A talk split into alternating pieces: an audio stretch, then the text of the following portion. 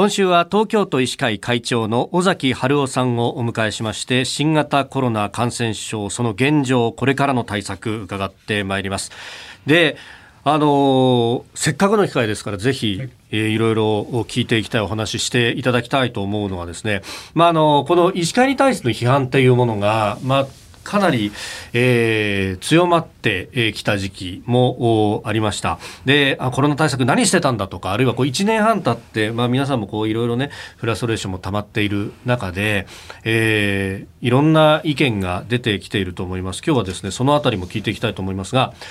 あの医師会はその会員さんたちを動員してないじゃないかとかいろんなこう批判もあります。うんであのそこでまず伺いたいのがこの医師会という組織そのものが一体どういうものなのかここからですけれども。そうですね、あくまであの医師の資格を持った人が個人で加入する、任意団体なんですね。まあ、あの位置づけはいろいろ学術団体であるとかいろんなことをあの位置づけられてますけども、はい、で圧力団体という言い方されますけども、はい、結局圧力をかけるんではなくて、あくまで地域の医療現場でいろんな起きてる起きてる矛盾点とかこういうところはこう改善したらいいんじゃないかということで、それをまとめて、まあ、区市町村もそうですけども、東京都に直接意見を申し上げて要望してこういうところころを直していただけないでしょうかということを、まあ、日々活動している団体であります。それで今2万700名ぐらいの会員がいます。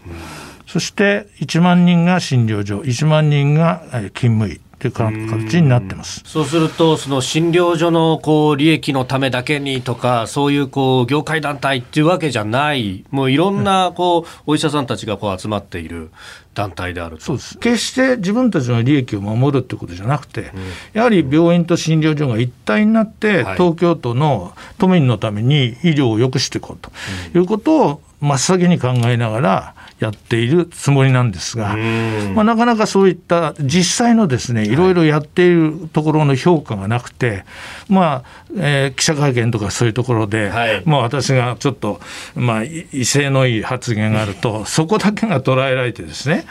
じゃあ実際に何何をしてるのかということは全く言ってるんですよ、記者会見の中でも。はい、でも取り上げてもらえないっていうところが非常に私としては残念な状態だなと思ってます、うん、でやっぱこう皆さんのイメージの中に、こう会長がこう表に立って、まあ、あのスポークスマン的な役割も果たしてらっしゃる。でそうするとこう上位固つのように、号令すれば医師がこううわーっとこう集まって、えー、見てくれるんじゃないかみたいな期待がありますがそもそもが任意団体ってことを考えるとそういうこうある意味の動員みたいなものをかけるっていうのは仕組みとしてもできないできないですね。ですからあの会社がですね法人経営でも集まってる団体なんですよね。ですからそこに対して強制力を持ってこういったものに従えということはこれは国がですね有事の際はそういうことをやるべきだという法律でも作ればできると思いますけども、